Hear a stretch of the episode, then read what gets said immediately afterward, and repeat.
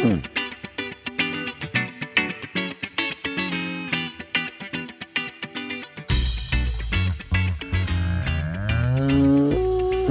Welcome to the Moos Room, everybody. It, it happened. It finally happened. It's not just me on the podcast. Emily is here. Emily is here. Woo! Gruesome Yes. twosome. Here's some twosome.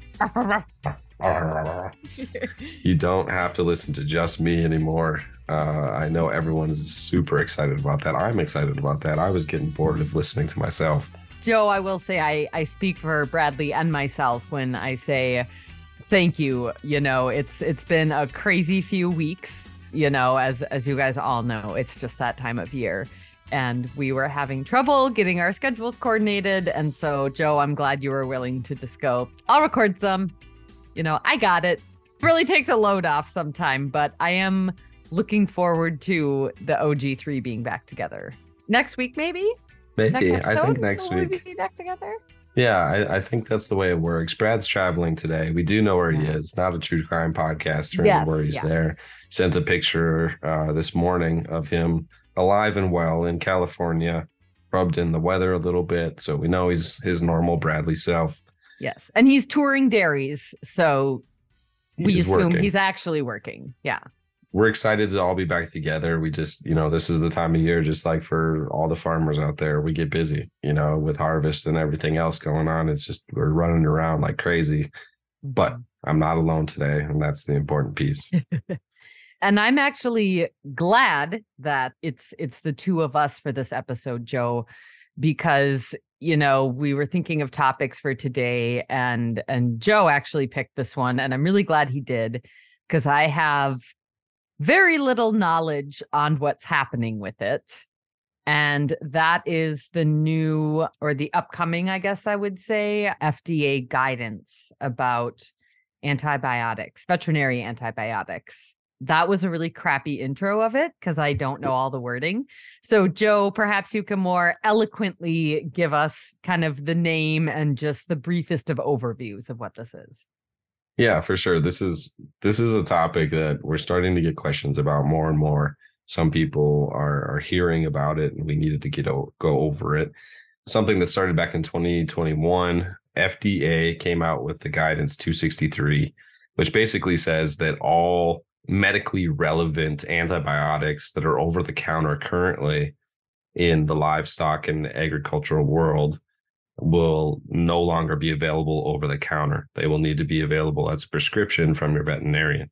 That that's basically the gist of it. Um, the reasoning behind it is is kind of long and boring, but really it comes down to an attempt to reduce our progression of antimicrobial resistance. And this is something that is in conjunction with some of the things they're doing on the human side as well. So they're not just targeting the agricultural world or our world of, of veterinary medicine.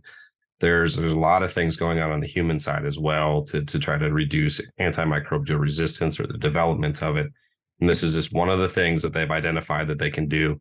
And it it's really not a new concept at all because this is something that's been happening in California since 2018. So that's the big change. There's a couple other changes we'll get to in further episodes, but the the biggest change is that over the counter antibiotics are going away. I have a lot of questions.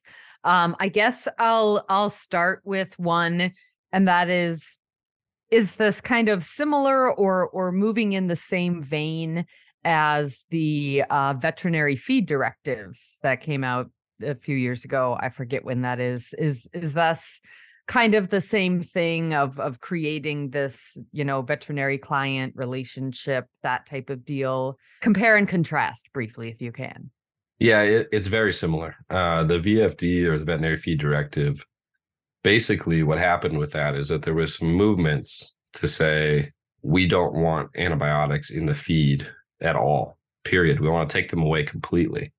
Mhm. So when that movement got some traction, the response was to compromise and say, hey, we need those things. We need them and we want them to be available to farmers and, and producers. And so we're going to put them under the direction of a veterinarian. And and that was the compromise that was made. And this is very similar. There's a lot of people that don't understand agriculture and would like to take the tools that are necessary for us to produce healthy and safe food away.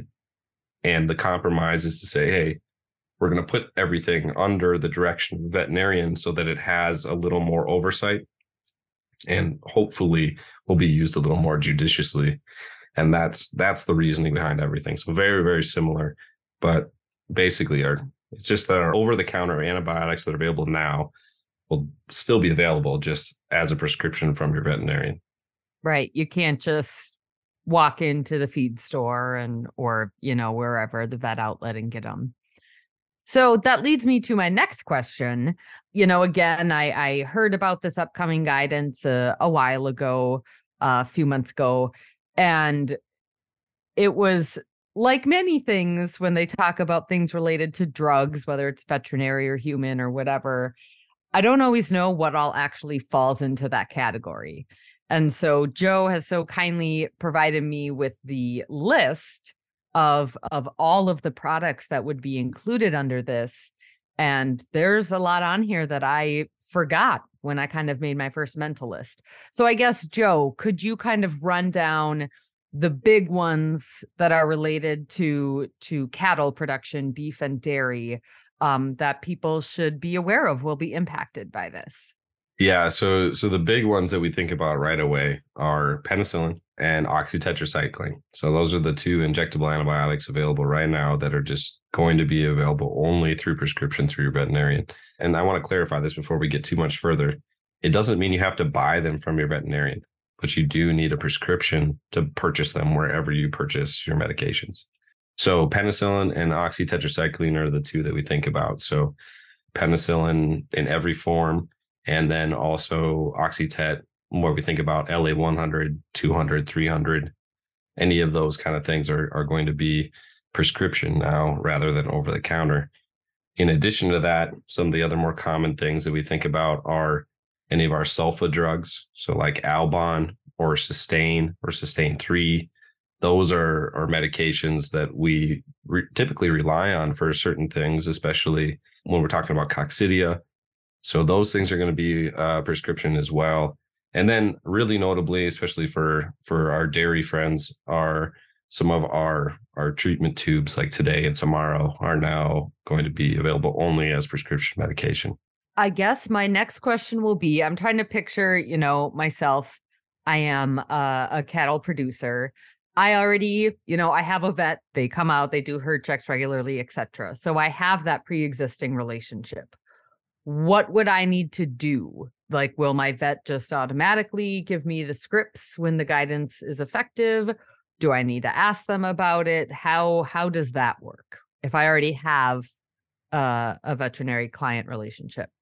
Yeah, that that's the key word is the veterinary client patient relationship that VCPR needs to be in place. So you have to have a vet that you regularly see that comes to your place physically at least once a year and knows your system well enough to make decisions, can follow up on decisions that are made. That goes two ways as well, where you're agreeing to follow that veterinarian's instructions. That needs to be in place. If that's already in place, it, it depends on where you get your medications.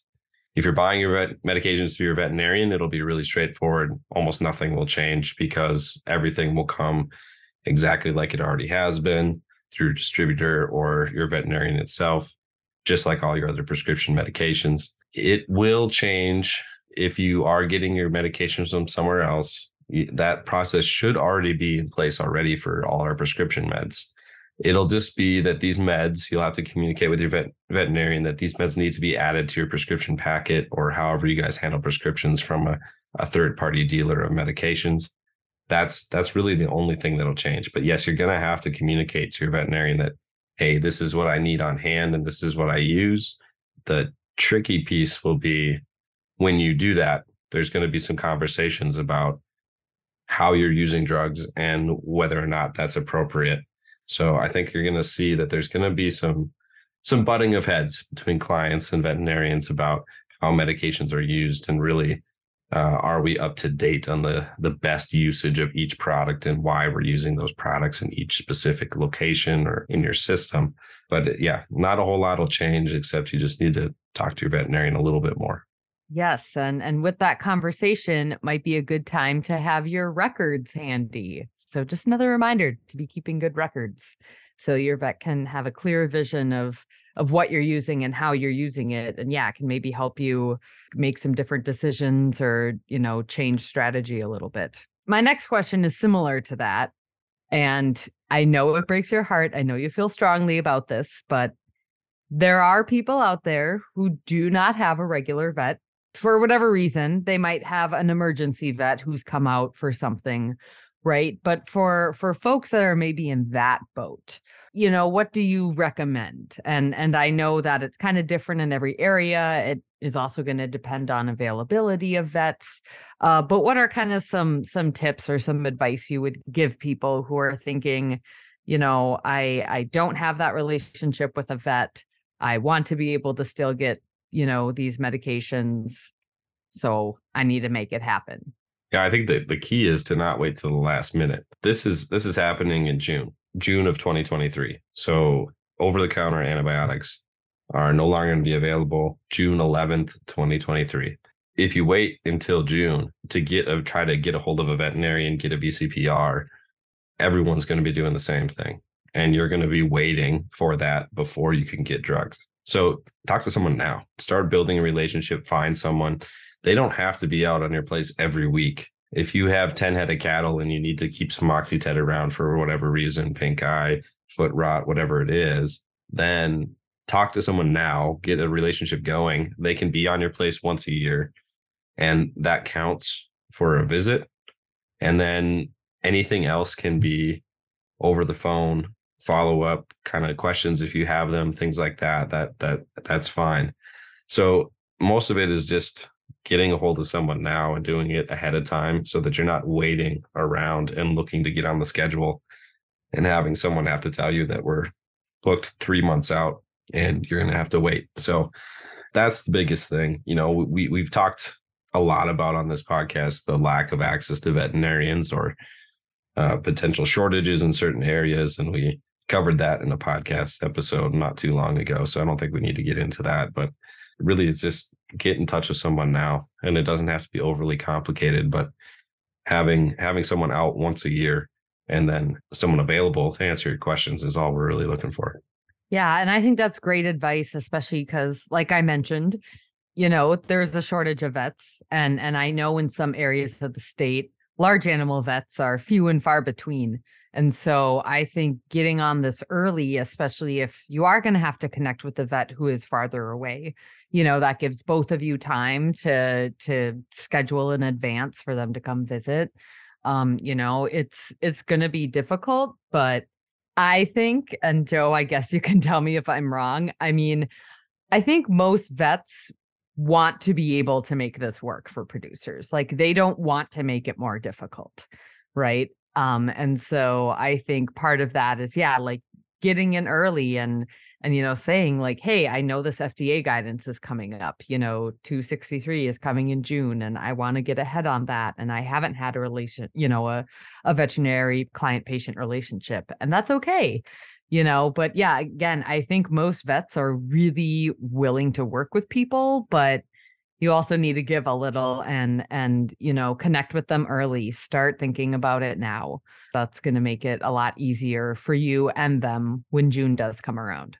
That that's what it really comes down to is that everyone wants to be able to help you out with this and we totally understand the need to have antibiotics on hand and, we're not looking to make the process hard or difficult uh, unnecessarily but i think this is a good thing having a little oversight of how things are done and honestly i think it's going to save some money for a lot of producers when we start reviewing some of these protocols and where antibiotics go and and why they're used and what they're used for I think we're going to see that we're going to use less, which is the point, uh, and that's going to save people money. So uh, I think you're you're going to see uh, less antibiotics used and a lot more conversations with that veterinarian to try to help streamline flow and solve problems in a in a management way rather than with a needle. So, Joe, I know you mentioned that this is going to take effect in June. Do you know any more details on kind of how it will work like after the set date? Yes, you'll you'll need to get prescriptions from then on, but you know, can people still be purchasing products up until the that date or you know, how will the implementation of this work? What will that look like? Some of the products have already phased out in preparation for the label change. But yes, products okay. are going to be available up until the date you know, and the temptation is going to be to go out and hoard some of these products. And, you know, that's your choice. I don't think it's a good one. And I don't think, I think it's pretty selfish to go out and hoard medications if, if you're going to then cause a shortage for, for the entire industry and people that need them won't be able to get them. But that's still everyone's choice. I think some of the companies are just phasing some of it out uh, now in preparation for having to change the label anyway. But yeah, everything's going to be available right up until the date, I would assume. And you can go out and buy it just like normal until that date. And then after that, you won't be able to. It's still going to catch some people completely off guard, despite it being in the news and everyone trying to talk about it and your veterinarian talking about it and us talking about it here. Some people are going to get caught off guard and be angry. And that's fine. Same thing happened with the VFD and we worked through it just fine and and everything runs super smooth now so i don't think it's going to be that big a deal. But yes i think there's going to be some people that hoard medication and try to buy as much as they can before the date. I don't think that's the right decision but it's going to happen. Yeah i think you're right there but i would say you know we we encourage you if if you need to get get some get what you need.